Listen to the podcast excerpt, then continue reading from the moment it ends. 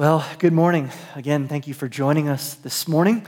Uh, most of you, I presume, are in your homes, and we're going to talk about home this morning. We're going to talk about our eternal home, we're going to talk about heaven, and we're going to talk about our longing for home uh, in the midst of trials and challenges, many of which are very real to us, visceral, felt deeply uh, right now in this time. So I want to begin by just asking, and of course it's rhetorical, you can't answer this, but how are you doing? This is the question that I'm getting constantly, and I'm sure you are as well. How are you doing? How are you holding up? How are things going? The constant question because we know that things are not right. We know that things are not as they are supposed to be. We're on edge. We know others are as well. And so, this is the question that returns to our lips How are you doing? How are you feeling? Because we care deeply about one another. I've been answering this question in a few different ways. The first is simply this better than I deserve. I am thankful to be surrounded by family that loves me, two little girls that are wild and crazy and fun and full of life, a beautiful wife who is, you know, step by step turning our home into a, uh, a doomsday prepper paradise of kombucha and gardening and all other manner of things I don't understand. But I'm also grieving, and I'm grieving with you all. I'm grieving for you all, and I get to grieve, and you get to grieve because we want to be together and we want to be healthy, and we don't want to we don't want to harm businesses, and we, we care about our brothers and sisters up in the northwest corner of the state in Navajo Nation. We're all aware of what's going on. And so we grieve. We give thanks and we grieve and we long. We long for home. We long for heaven. We long for healing. We long for Jesus' help. Being in a trial of any kind, in particular a global pandemic, is disorienting. It's confusing. It wells up within us justified anxiety and fear. And maybe you were in a trial before this happened, or you've entered into one during it, on top of everything else going on.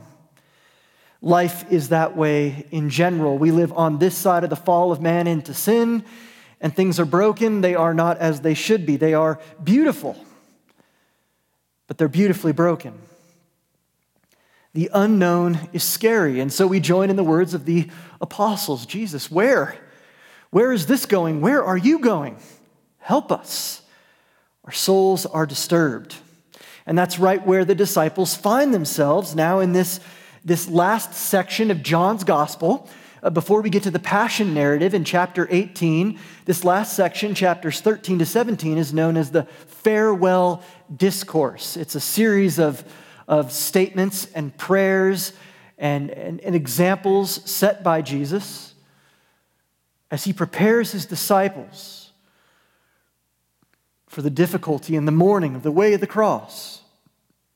And they find themselves really disturbed. You can imagine the disciples of Jesus who have been walking with him now for three years, expecting that he would be the one, the Jewish Messiah who would come and, and overthrow the shackles of Roman oppression, who would raise up a Jewish army that would once again march like the armies of David and, and conquer the lands of ancient Palestine, rid themselves of their Roman oppressors, and now he's gathered his closest followers, his disciples, after three years, and they still don't get it. You can imagine them saying, like, wait, what, what are you talking about? Farewell discourse.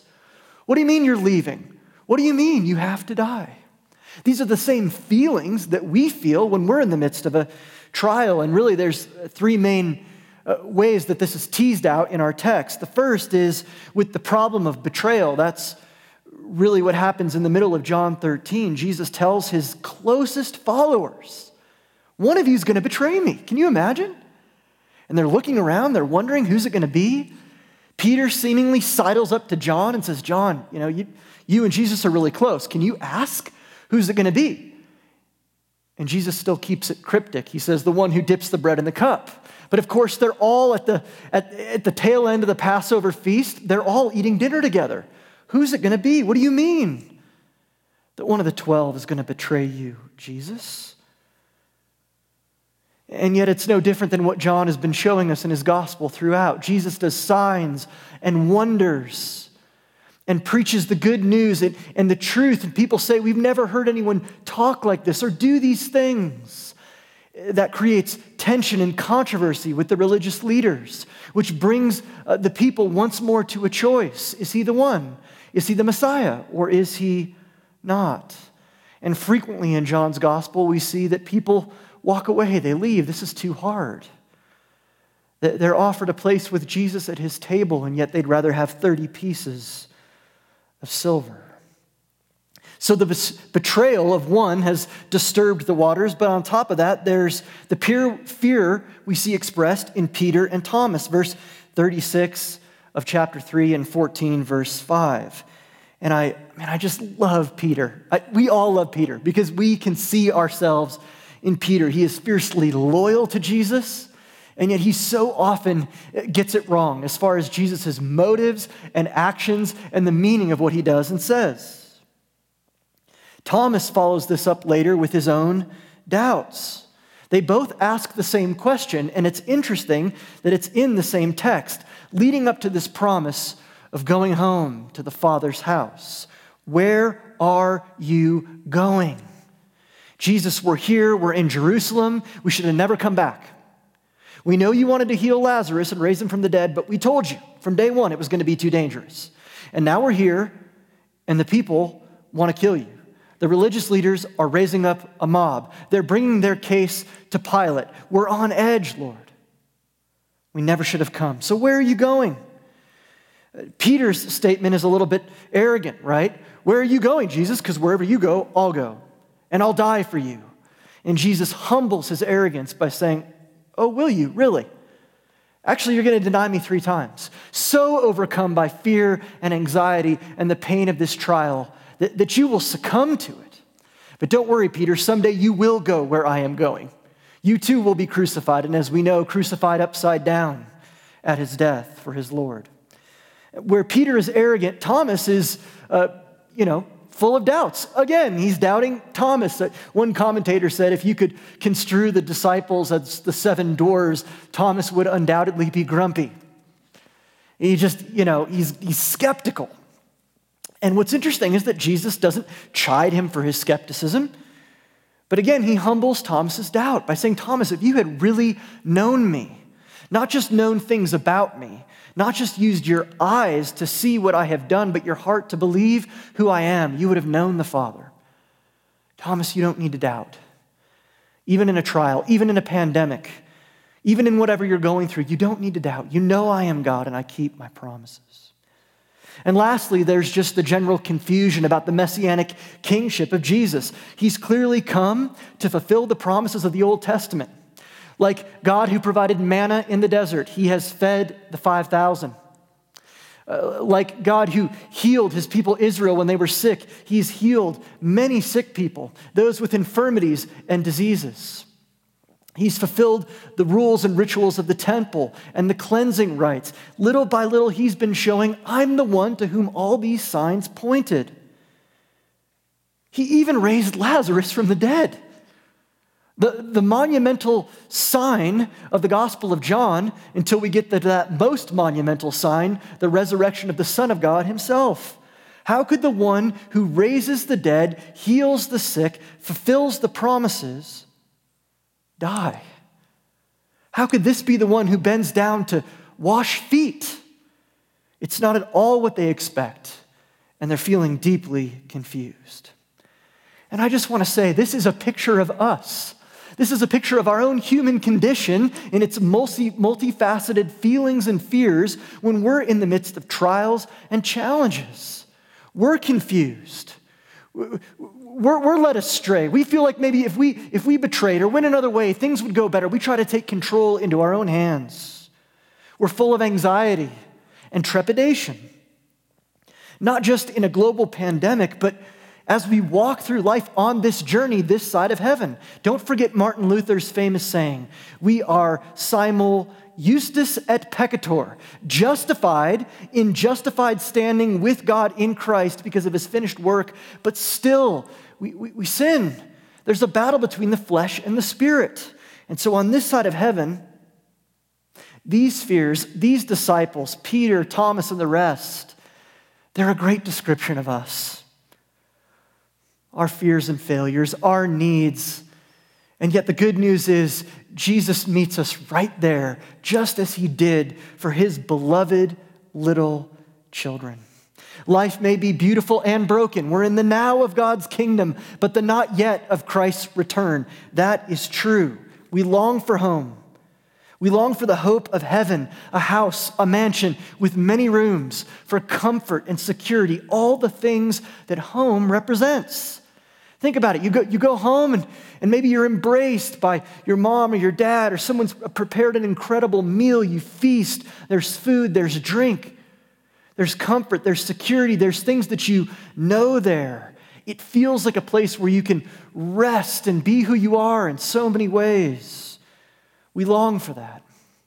And yet, Jesus reminds us that it's only through Him that we can receive that assurance. So, how do we get there? As we long, as we ask the same question of Peter and Thomas How do we get there? Where are you going? Jesus shows us in our text three ways that He's promised to help. The first is this, and it's beautiful He cares for their fears. I want you to see what Jesus says in, in verse 14. Don't let your hearts be troubled.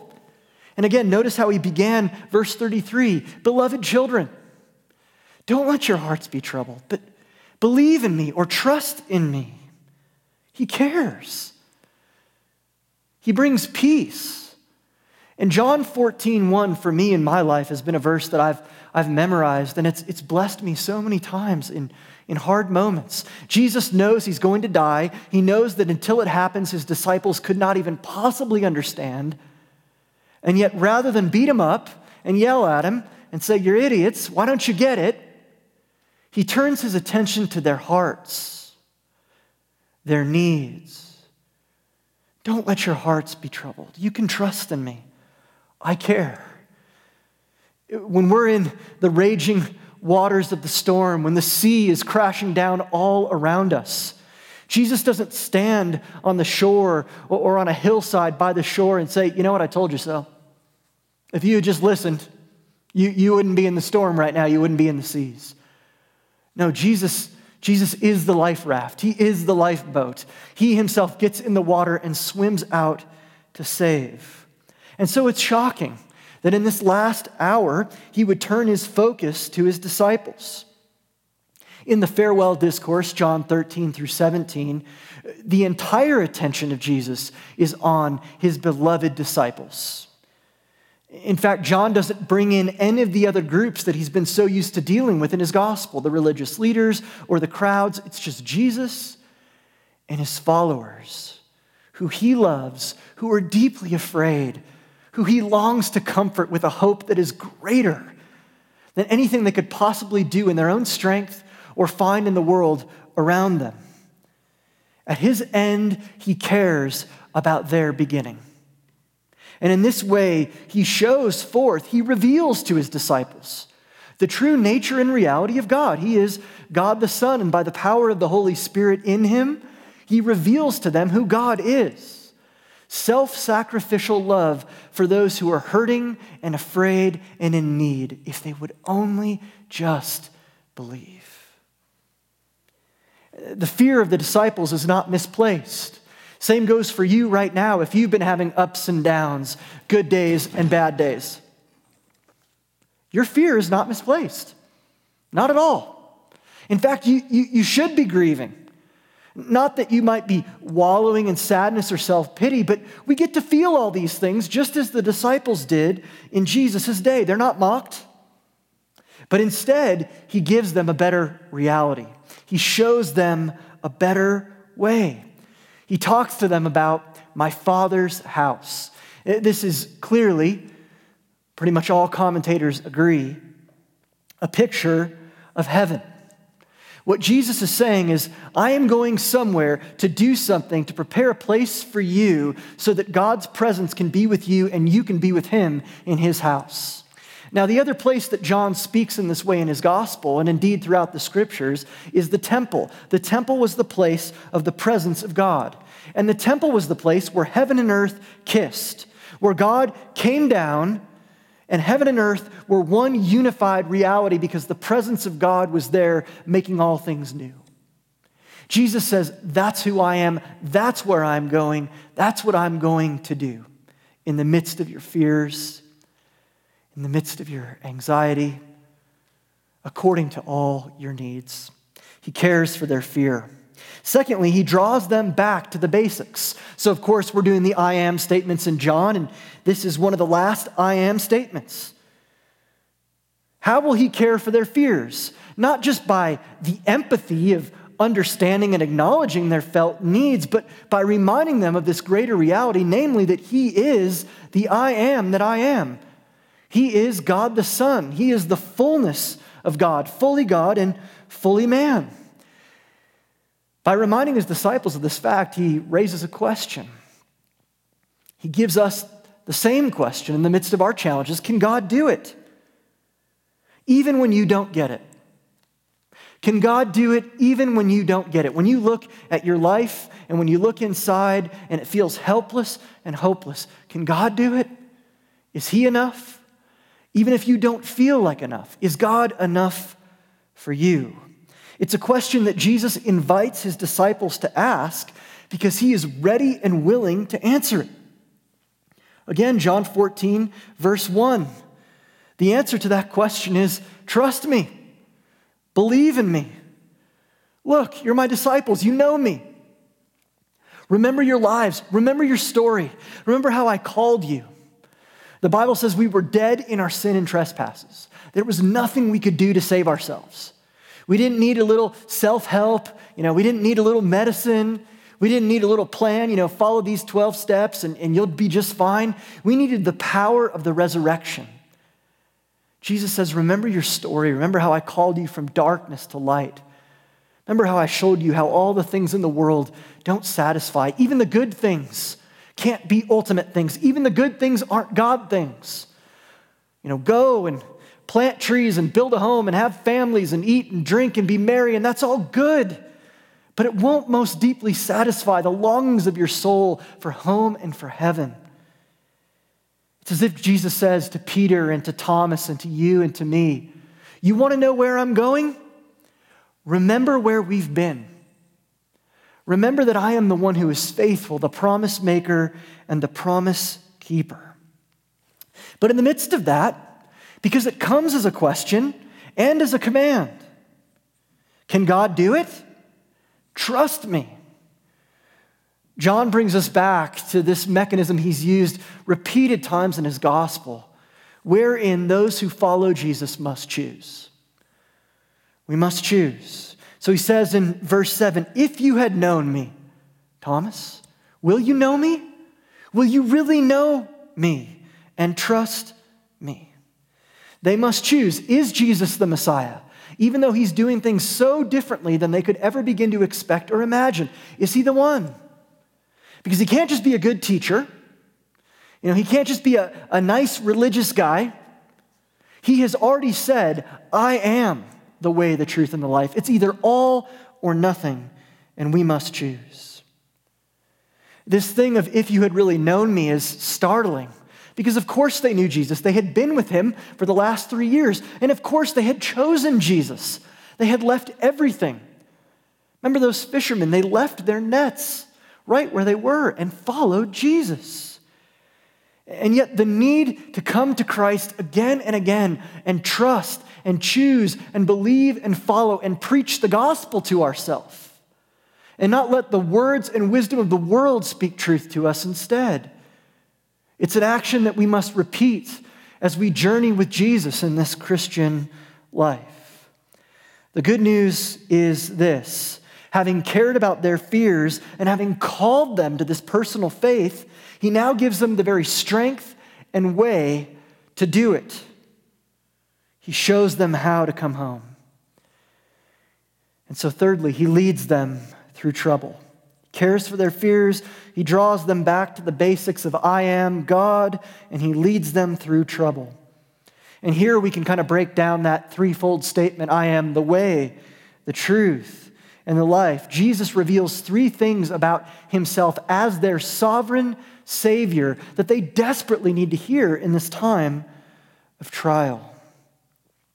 Three things that, although humbling for Peter and Thomas and the disciples to hear, bring incredible comfort and assurance. First, Jesus says, I am the way. I am the way. Not a way, not a possible way, not one of many ways. I am the way. Through me, through my person, through my perfectly keeping the law, to earn righteousness and holiness before God, through my sacrificial death on the cross as a spotless lamb, an atoning sacrifice, through my resurrection as God, as man, to be the first fruits of all resurrection that I might raise you from the dead. I'm not a way, I am the way. And you know what? That sounds kind of harsh. It does. I'm right there with you. It, this is a hard teaching. But here's what Jesus is saying no one can save themselves. No one can save themselves. No one is righteous, no, not one. And that's not the Bible's way of beating you up and, you know, guilt and shame and you're horrible. It's the Bible's way of surgically showing you what the real issue is, what the real cancer is. It's our brokenness, our sinful nature, the fact that not only do we sin, but we are sinners. We will choose our own way even in our longing to go home, we'll make little sandcastles for ourselves. We'll try to be our own God. Jesus makes it clear no one can be away unto themselves, no one can save themselves, no matter how hard we try. Not through education, not through money, not through drugs, not through happiness, not through any other thing or coping mechanism that we might employ. We cannot save ourselves. And that's why he says, No one comes to the Father except through me, through my life and my death and my resurrection, through my perfect sacrifice. No one comes to God except through grace. Now, if you hear that, it might sound to you like a, a, horrible word. Oh, I don't like that. I don't like that that, you know, removes my agency, my action, my freedom, my ability, my whatever. But Paul tells us for those who are called. For those who are in Christ, this is grace. This is good news. This is the gospel because we have been shown that we're lawbreakers, that we're sinners, that we're, that we're in need of hope and helpless in our own strength and merit. And Jesus says, I'm enough. I will save you. I will bring you to God. No one comes to the Father except through grace, and I am grace for you and enough for you to bring you to the Father. And there's plenty of room for you. This is what it means to come home to God. Not that you climb up the ladder and work harder and try harder and do more, but precisely when you are found like Peter and Thomas when you are confused and angry and anxious and wondering about betrayals and is this really the Messiah? Jesus meets you there. Because it's not your work, it's His. It's not how religious you can be, it's His perfection that comes and brings you to the Father. Tim Keller puts it this way. I love this quote. Tim Keller says, The gospel is an exclusive truth. It's hard to hear the truth, the way, the life. But understand this if it is grace, it is also the most inclusive truth in the whole world because all are welcome. Grace means that it isn't just a select few, rich or poor, white, black, or brown, someone with a certain kind of past or not, strong or weak, who can get to God, but all can come through Christ, who, although he was rich, became poor who is for all people, who lived a challenging past that he might put yours to rest, and in his weakness can make you strong. That is good news. Jesus is the way. He's also the truth. Jesus is the truth of our deepest needs, but also he's the truth of how deep God is willing to go to save his people. When Jesus says, I am the truth, here's what he means I am the true revelation of who God is. I'm also the true revelation of what humanity most needs and what it means to be fully human. That's what's so beautiful about the foot washing in John chapter 13. Uh, most Jews would have understood that this foot washing was representative of a cleansing ritual. Jesus is cleansing his people, his closest disciples. He's also, of course, doing something that was unthinkable for rabbis in the first century. If you were a rabbi, much less one that claimed to be the Messiah, you would never, ever, ever get on your knees and do the work of a servant and wash the feet of your own disciples. It was the other way around. They would wash your feet. But Jesus says, wait a minute. All the powers and principalities of the world, all the ladders of being, you know, survival of the fittest, climb to the top, king of the hill, towers of Babel, get yours, try harder, do more. I'm turning it all on its head. I'm turning all the ways and the powers of self serving, self love in the world on their head completely. And now the God man, the Son of Man, will be the one who serves. The Lord will be the servant. God's people must be cleansed. We must be given away for sin and sadness and death itself to be put to death. And Jesus says, I'm the truth about that. You want to know what God is really like? Self sacrificial love for those who don't deserve it in such a way that puts all the powers of the world on their head and tears down all of our idols. God must do it. God is the sovereign king of the universe, but he's also the one who washes and cleanses his people. And this is what it means to be human. This is what it means to walk in the truth. To love God with our heart, mind, soul, and strength, with all that we are means that we love our neighbor as ourselves. That's why Jesus has already told his disciples Look, a new command I give you love one another as I have loved you. This is how the world's going to know you're my disciples. As you love each other amidst your differences with a deep love, the truth in love. It's based on me. And lastly, Jesus says, I am the life. So I am the way that you get to God, that you get home. I am the truth about what that means, and I am life everlasting. I'm the promise that you can look forward to in the midst of your pain. I'm the truth that you can cling to in the midst of your trials. I love that Jesus says, I go to prepare a place with many rooms. I've got a big family, not just geopolitical ethnic Jews in Palestine who want to get rid of Roman oppression but every tribe and nation and tongue and people from all across the world. People who have been in power and people who have been oppressed. People who have been rich and poor. People who have been all kinds of people. They all need the same thing. They all need my life. They all need the cross. They all need the power of the resurrection. Jesus says, My house has many rooms. A lot of commentators would take this in sort of a, a quantitative sense. Again, all people groups. There will be room for all sorts of people, all ethnicities of God's people in heaven.